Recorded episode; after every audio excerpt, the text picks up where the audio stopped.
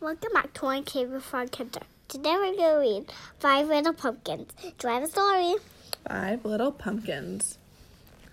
Five little pumpkins sitting on a gate. The first one said, My, it's getting late.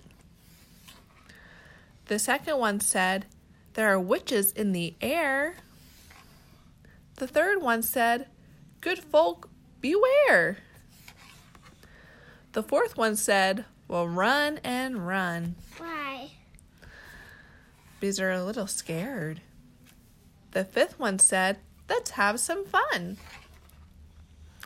Then, woo went the wind, and out went the light.